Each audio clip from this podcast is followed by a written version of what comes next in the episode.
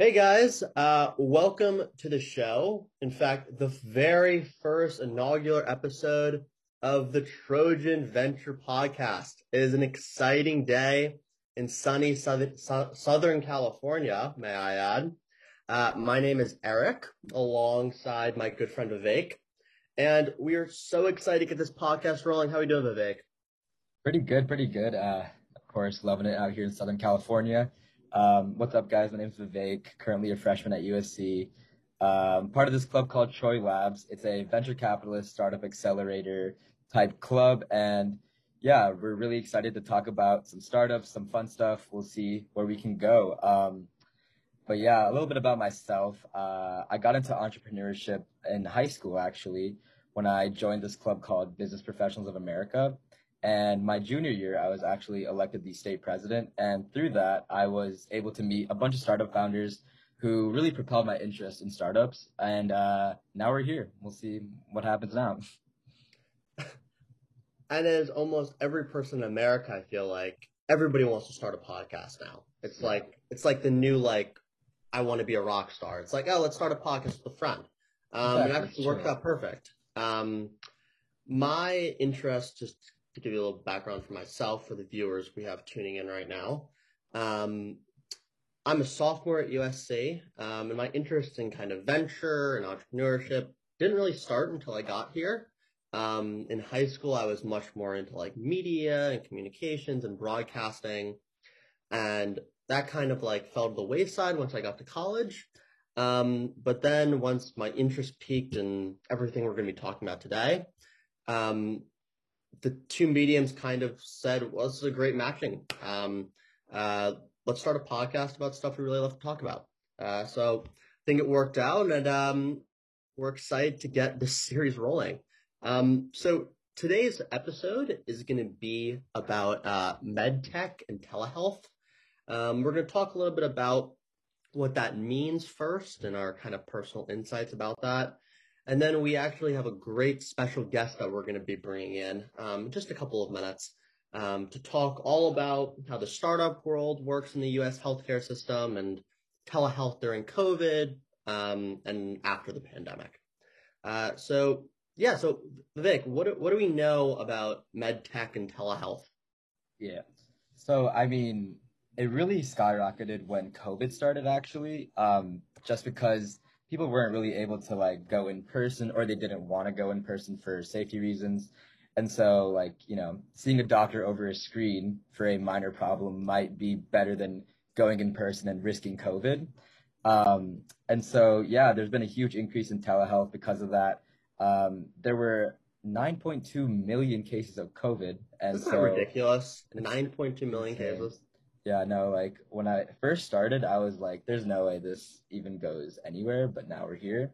So, yeah, I mean, we've at least adapted, you know, like there's telehealth now. So, there's actually a way to, you know, get help without risking your health, which I think is really cool.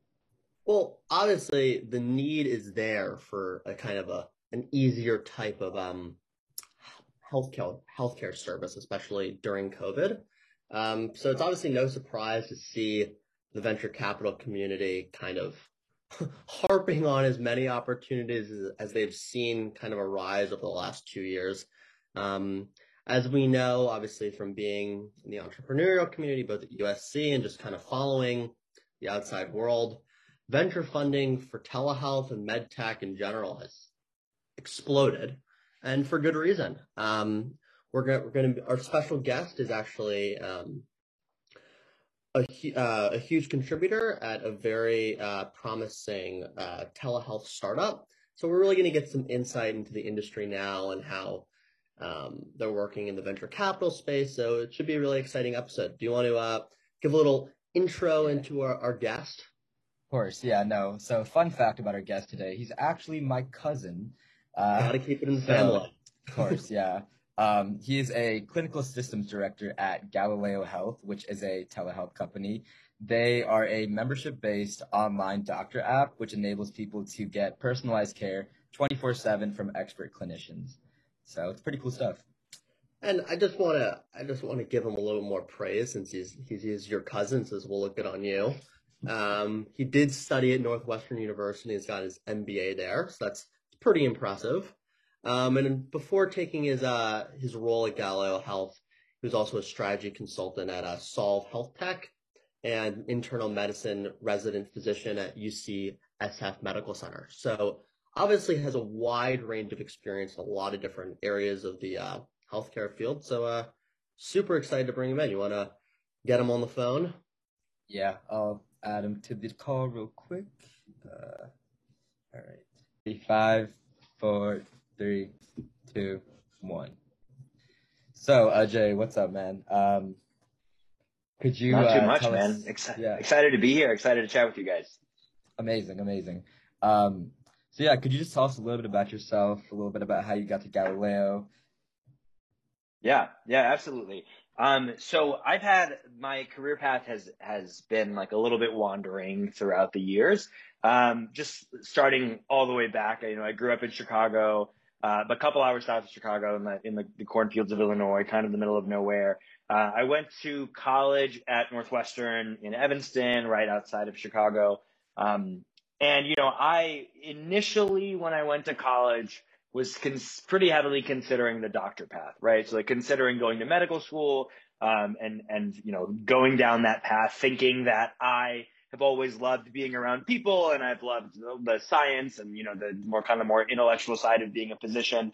But I always had like an itch throughout all of those undergrad years that I really enjoyed building things and I really enjoyed kind of thinking about impact through the lens of, of not just kind of one-on-one interpersonal impact that you get as a as a physician or in, in you know a, a lot of kind of direct service fields like that but about the impact you can create you know when you build an organization or you build a system or you craft a policy right? Something on a bit a bit higher level.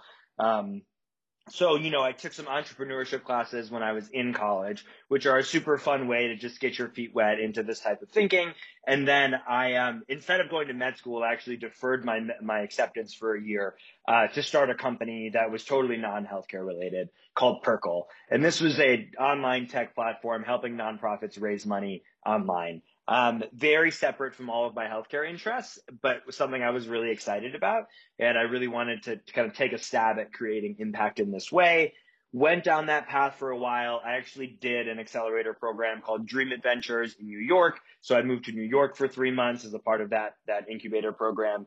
And then, um, you know, we we were running this company, but for me, at the end of the day, really decided that the impact that I wanted was still in healthcare, and that I was still really interested in being a clinician. So I went to medical school at Northwestern in Chicago. And then I, um, throughout that time, held on to a lot of the same kind of entrepreneurial threads that got me excited when I was an undergrad.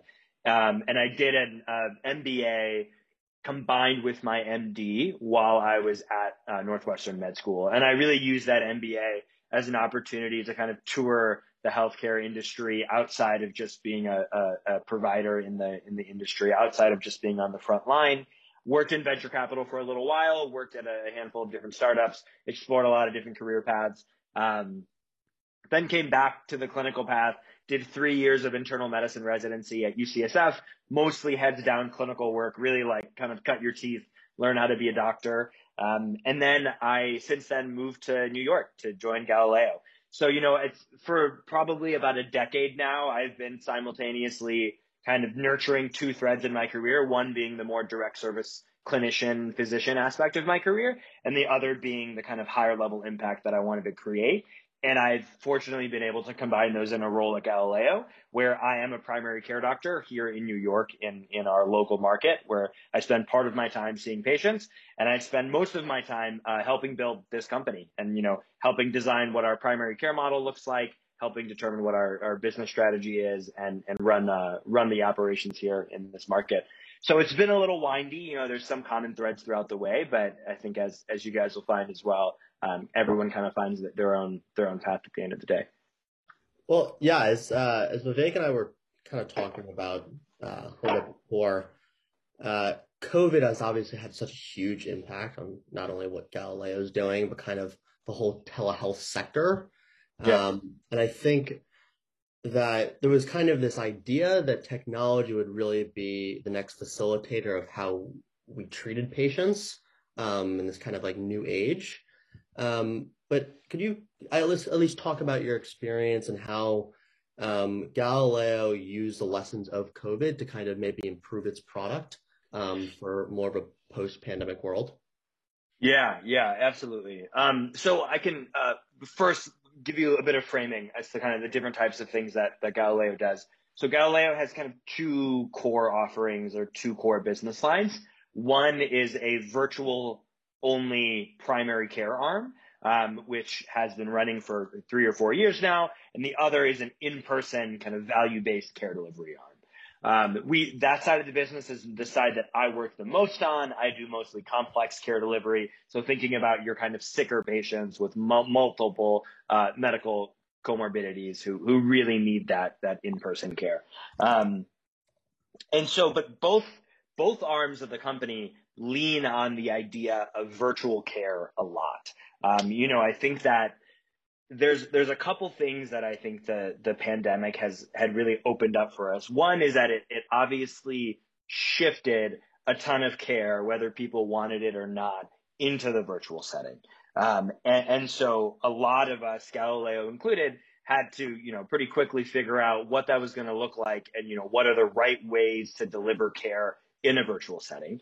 And I think that, you know, one of the most interesting kind of conclusions that some of us have been working off of, and Galileo's been building this since even kind of before the pandemic, is this question of what does virtual care look like? And it can look like a couple different things. One is it could look like, you know, video visits where you have kind of a Zoom visit with your provider, just like we're doing here, you know, once a month or once every couple months. Um, to talk about your medical issues. And then you don't talk to me, you don't see me in between essentially taking, you know, what the visits of the of old medicine kind of looked like and putting them into the virtual setting. Or, you know, you could ask these questions of what if you could really kind of open up the four walls of the clinic room? What could you do if you actually encouraged and created the lanes to have ongoing 24 7 communication with your care team, right? What if we were texting back and forth all day long throughout your life. And when you needed something, you could just buzz me and I could just take care of it really quick. Um, you know, most of the workflows of clinical medicine today are not designed to facilitate that interaction, right? Most people, most doctors like me are trained to think of care in terms of visits. And one of the things that Galileo has really opened up, and I think a few other virtual care companies have done a really good job of, is opening up this idea of kind of asynchronous 24 7 connectivity to a provider who is accessible, there to help you, and is not only, you know, able to manage you and talk to you between your visits, but is encouraging that and excited to do that for you. Um, so I think that's that's one of the main lessons that that we found here. Um, and two is, you know, I think that we're really realizing that with the right tools, you can do a lot of medicine through virtual care. You know, I, I think for for a long time, folks had the idea that virtual care was only for like the ultra healthy folks, right? Was really only for people who had maybe one or two problems or no problems and just needed check-ins. And that, you know, you really needed in-person care to man- manage any sort of complexity. And I think what we're finding and what others are finding is that you can manage a fair amount of clinical complexity through a virtual care platform as long as you open up the opportunities to collect data in these ways, right? So you, you know, create partnerships in the community so you can get lab value sent to you. You work closely, you open lines of communication with other providers in the community. That so much of the work of even complex care is really like asynchronous data exchange between patient, provider, and other stakeholders in the community that you can do a ton of this virtually.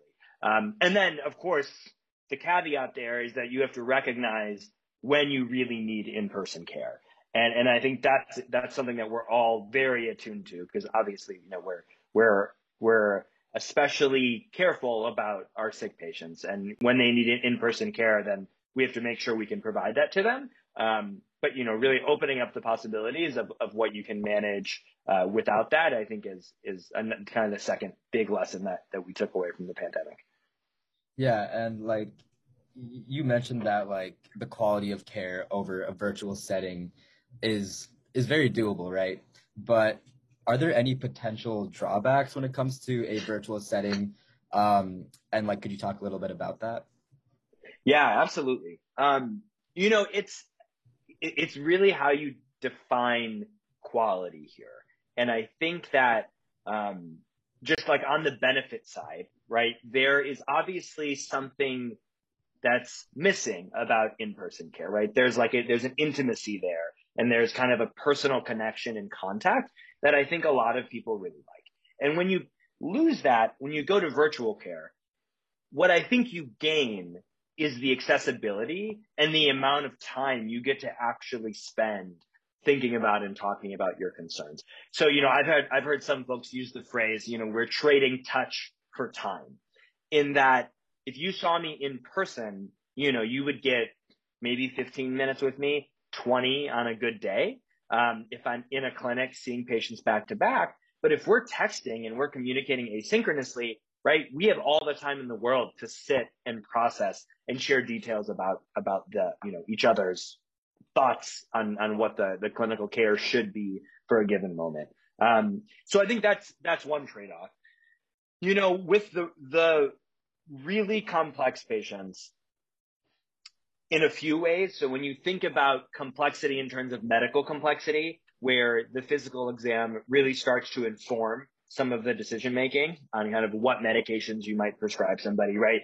Somebody who is acutely sick. So when somebody says, I am short of breath right now and I have chest pain, right? That physical evaluation is so important. Me listening to your lungs, listening to your heart, being able to do things, take your vital signs, take your blood pressure, take your heart rate, right? Your oxygen saturation.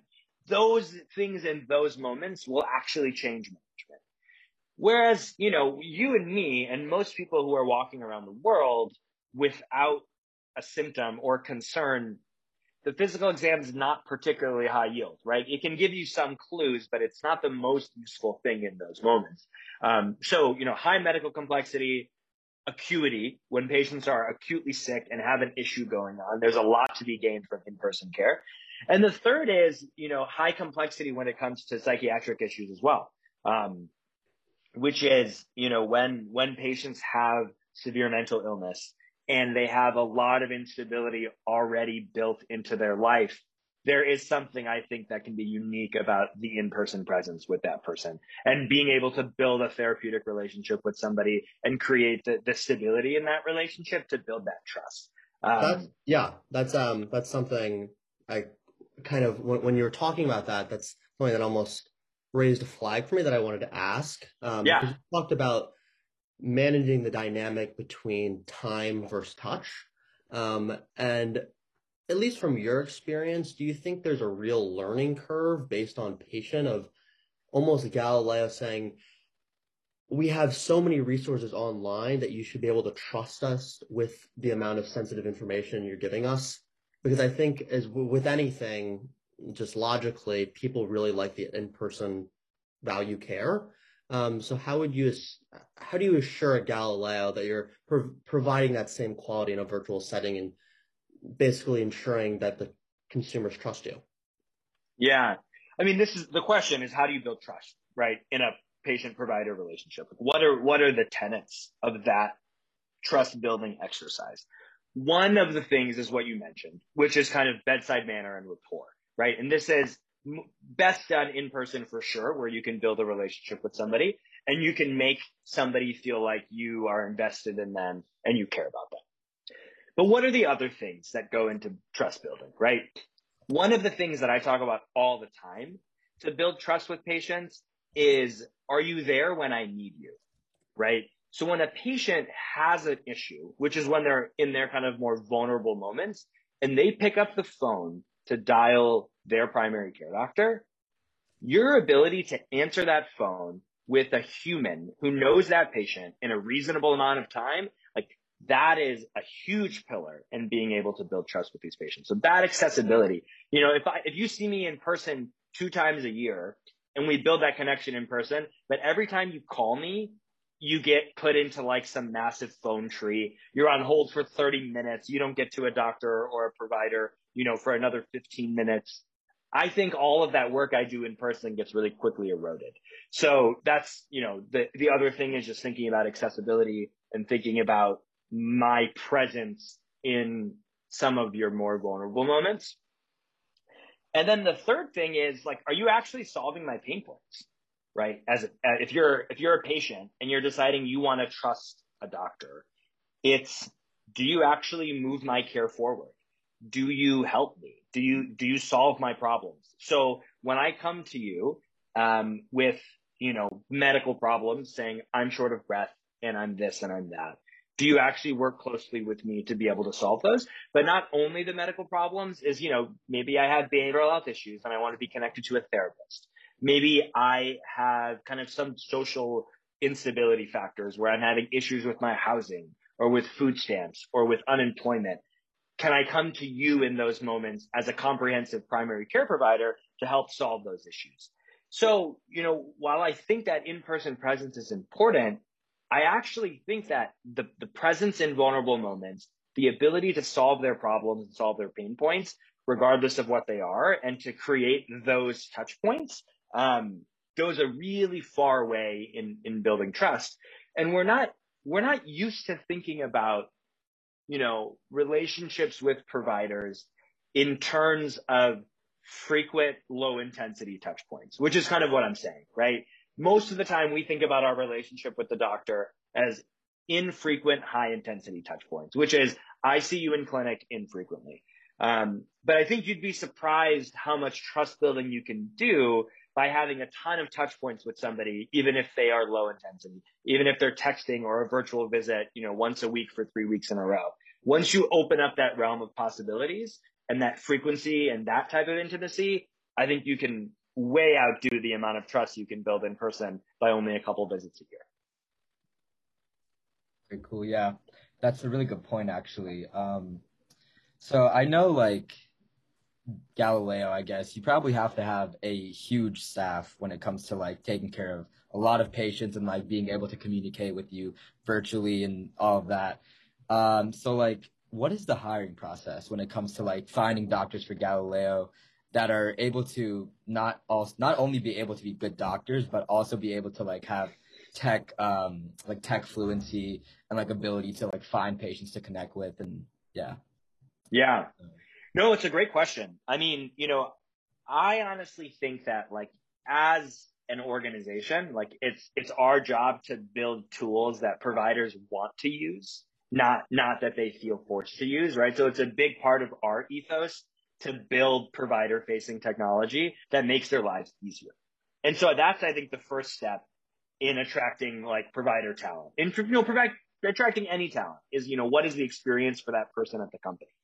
And the experience for most doctors out there today is pretty crap, right? But no, most doctors are very unhappy with the EMRs that they use. They don't think their workflows are helpful for them. And they are, you know, slammed with visits all day long, especially primary care doctors, right? The burnout rate for the average PCP is relatively high. Um, so the first thing that I, that I, we focus on as a company is, you know, how do we build that provider experience where you can come to Galileo, you can spend real time with your patients, right? You're not seeing them for 15 minutes and being shoved out the door. You're seeing them where it matters to them. You're supported by a team that can actually help you make meaningful impact in your patients' lives, right? So it's not just the doctor, right? Galileo has in-house behavioral health, in-house social services support, um, as well as some in-house specialty support as well, so that it's not just you alone carrying these really sick patients on your back, that you're really su- well supported in that. Um, and I think the second thing is, you know, it's finding doctors that are really excited about doing something different and and doing, um, you know, really wanting to turn the current model on its head, thinking about if we start from scratch, you know, if you were designed the, to design the primary care practice that could best serve these patients, how would you design it? And I think there's a lot of physicians out there who are really excited about doing things the right way and feel like they don't have the opportunity to do them the right way in their current practices. So, you know, we, we look across all domains when we're hiring people. Another thing that's really important to us is to hire people who come from the communities in which they serve. You know, especially when we're doing complex care delivery, we are working with a lot of vulnerable populations who have spent much of their lives within these communities. And we want people to feel a real connection to their providers and their support staff that are that are working with them. And so I would say, you know, those two things are the main things that that we select for. And of course, I want people who who are just excited to do good clinical medicine work. Um, you know, people who are excited to take care of, of patients across the spectrum, people who want to help us reverse some of the inequity in the healthcare system right now, whether that's you know urban underserved um, patients, rural healthcare patients. Galileo is kind of across markets in that in that domain, and and we're really excited about serving every single patient that that kind of walks in our door. So those are the the two or three things that I'm really selecting for when we're when we're talking to to clinicians. And I would say building off, you, you spoke to kind of vulnerable populations and building trust between physicians and those communities. Um, one of the things I guess it can be a hiccup for some people, especially in kind of last mile populations where those are rural or minority populations. It's kind of like the issue of broadband internet problems and reaching because the product can be amazing, you know what I mean? It can have everything you want, but if you can't reach the service, then well, it's null. So how do you guys go about making sure that these vulnerable last mile populations have consistent access um, to your service? Yeah, absolutely. I mean, I think this is where you have to have a flexible care model, right? You can't provide the exact same service to every single patient uh, and expect that it's going to fit in their current life circumstance. So, you know, for patients, th- there's a couple different ways you can go about this. For patients who don't have broadband access, but live in an area where they may have cell phone service, at least, I can send, you know, one of my staff members called health advocates. They are like the kind of relationship manager. They're really the center of the, the Galileo model out to those patients' homes with, you know, a Wi-Fi hotspot with a bunch of equipment and a laptop. And they can zoom in me or they can help them get access to like the other, other specialty care, virtual care appointments, whatever that is.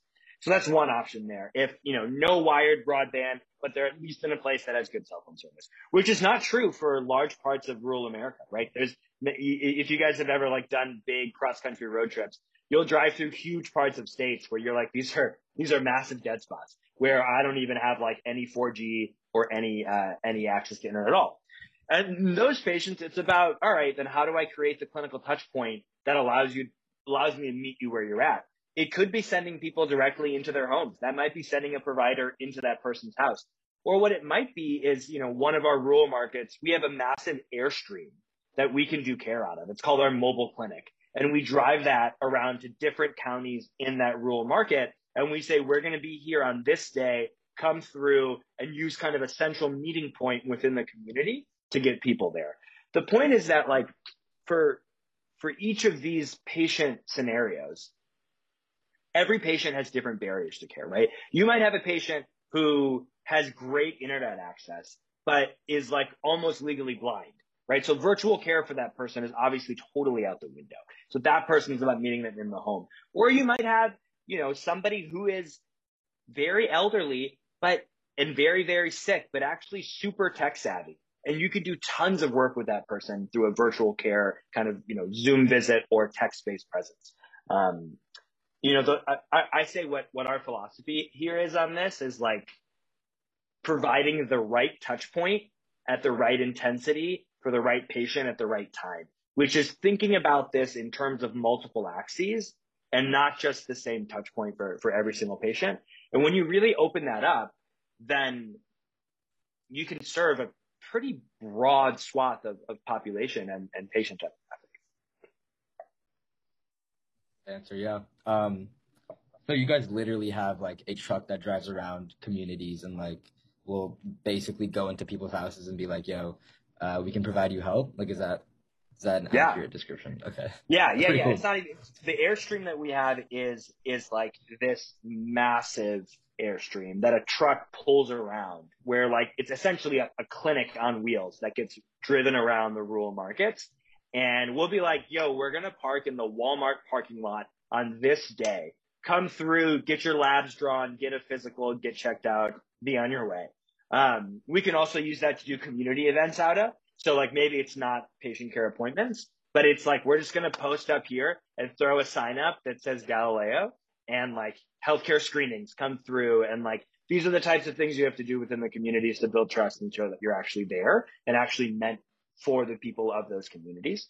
Um, and then we actually have a pretty similar thing in our urban markets as well. Even when it's pretty dense, we have a smaller van that we can drive around, a sprinter van that has a clinic in the back of it um, that we can see people out of in in each of their communities. So that's absolutely correct. Very cool. Yeah. So yeah, there's a lot of stuff going on at Galileo in terms of like your different initiatives. Um, I know you guys are like a subscription based service. So like, could you talk a little bit as to like how that affects you guys as a company versus like insurance and like how doctors usually will accept insurance versus you guys are kind of just going towards like getting subscription payments from consumers directly. So like, yeah, what's the difference there? Yeah, so it depends on what side of the company you're referring to. My side of the company, which is the complex care delivery arm, actually partners mostly directly with insurance companies. So, and then there's the digital side of the company, kind of the virtual care side of the company that has some subscription models in, included in, in their business model. They also partner with employers and they also partner with insurance companies as well. So, and then they have the kind of more direct to consumer offering included in their side. So on my side of the company, we are partnering with Medicare and Medicaid sponsored insurance companies saying, you know, give us a population for us to go take care of in these communities. We're going to partner so that we can take financial risk on those populations so that we're aligned. So, right, you're going to only pay me if we can make money, uh, or sorry, if we can save money on these patient populations. You're not paying me for what I do necessarily you're paying me to keep your patients healthy at the end of the day. And that alignment in kind of value based care, right? That alignment between the financial incentive and the clinical incentive is how you, I think, create a ton of value in, in, in healthcare today. Um, so that's, that's how we set up most of our contracts on, on the in-person care delivery side of the company. Uh, and then there's kind of a variety of contracts on the other side. Um, in a similar way, you know, I, I think a subscription based model lends itself to the same incentives, right? So it's, you know, it's, we are your provider. We're your quarterback. You know, you shouldn't feel nervous about coming to us, right? We're going to give you an affordable fee per month that you can pay us so that we're here whenever you need us. And so you can lean on us. And so then I think we have kind of an, in, aligned incentives there to make sure that we're able to keep them healthy, um, but also still provide them with the, the, the clinical care that they need. And I actually have a question. It might be be geared towards Galileo's perspective on the issue, or maybe just your perspective, uh, given yeah. your experience.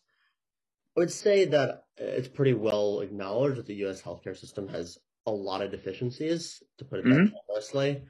Um, and at least from popular media, um, I guess there's two methods that people want to go about it. You either want to break down the whole system and say, you know, like, let's start from square one, or kind of do patchwork within a broken system to create the best model that's realistically available. Um, and I think those are two very like con like different ideas, but I think they're both kind of valuable.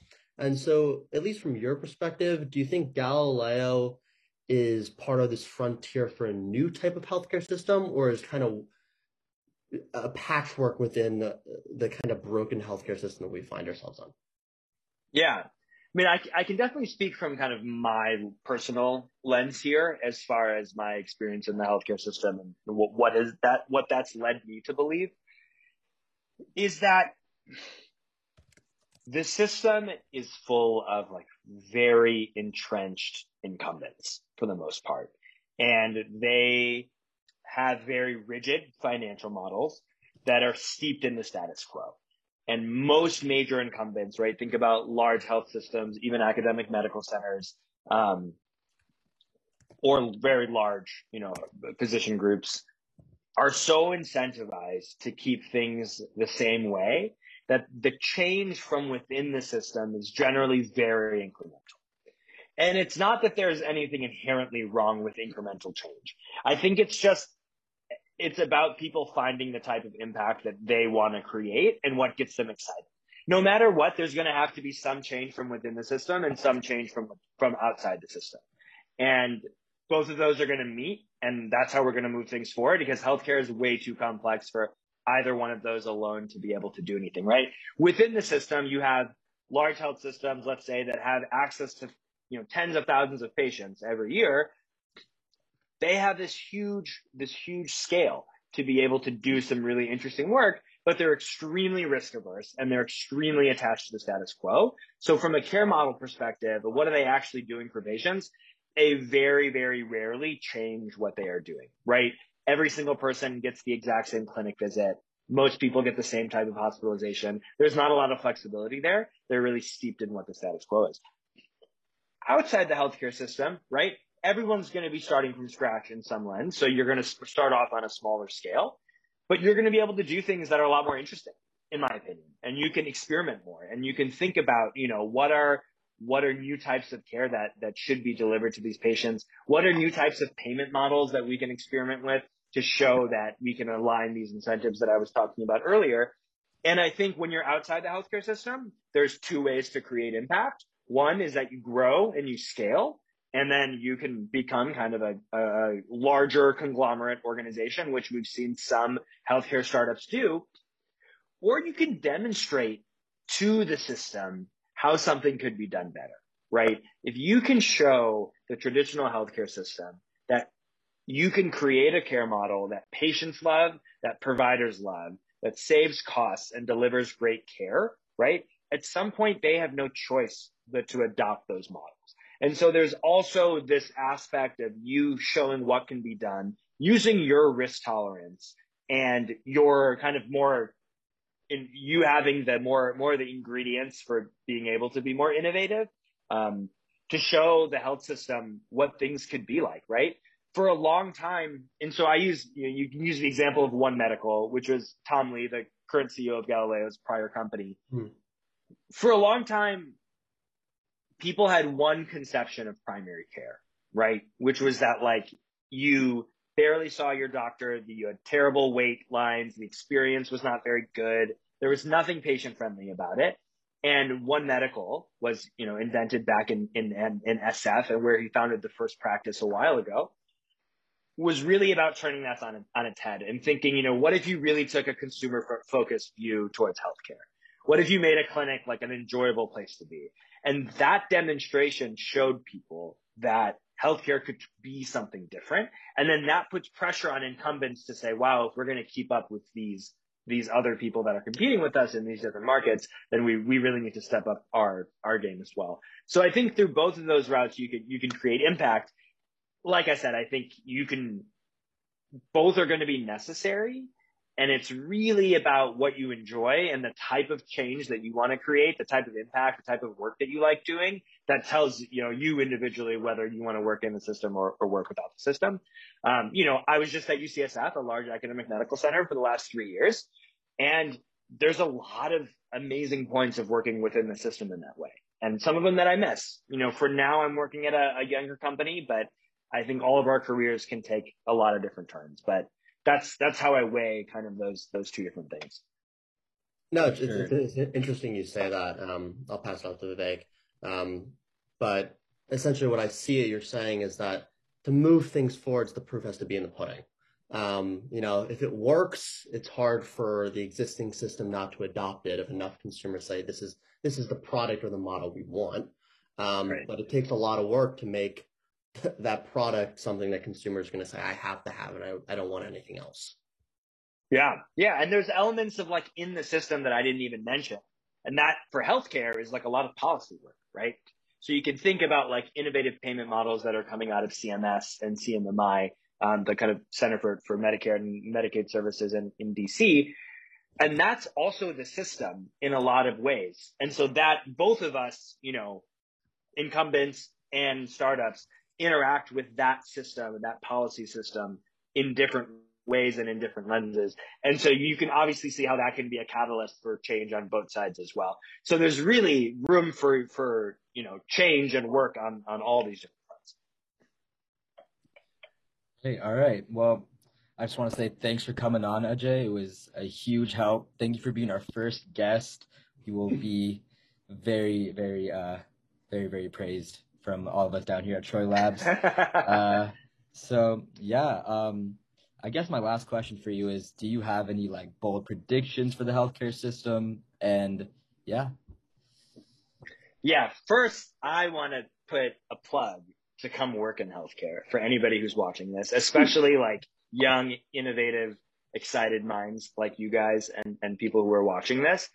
There's very few corners of the world where you get to solve extremely complex, difficult problems, make impact in people's lives in this way that is wholly good, where you can improve people's quality of life, add years to their life, um, and and really also have like the kind of range, wide range of different career paths in front of you. Like I said, right, you could be a startup operator, you could go work at a large corporation if you like that more executive feel. You can go work in government, local government, national government. Like healthcare is popping off right now. and and and I am like could not be more excited about getting more more talent in in the door.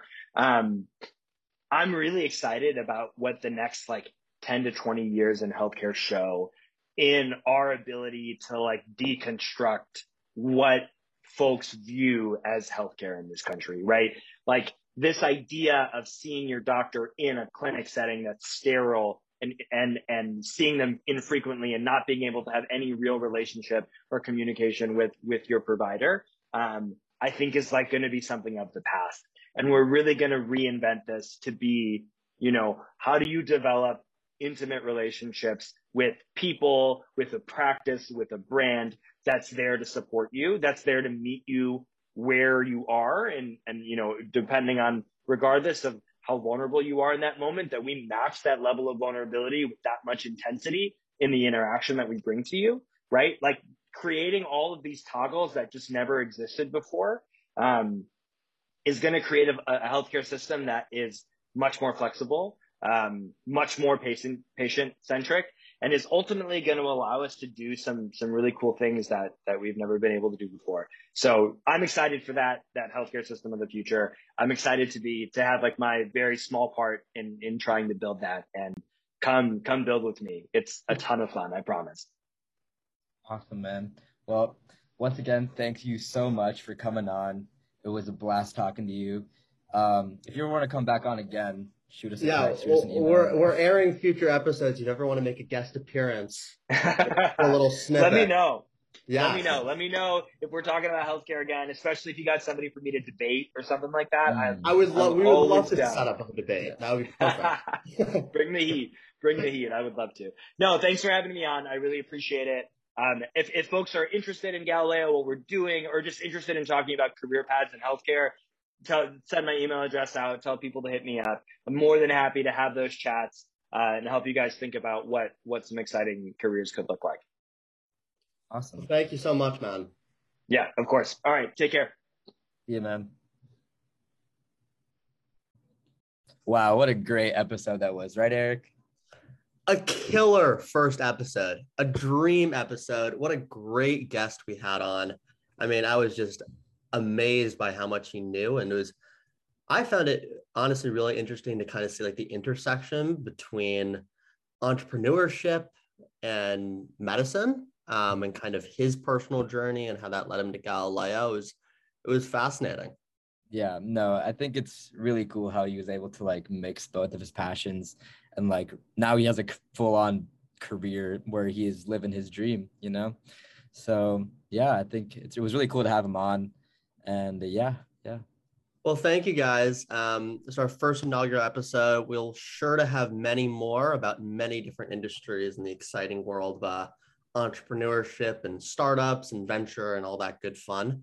Uh, but for today's episode, that's all we have. So we will see you next time. Bye, guys. See you.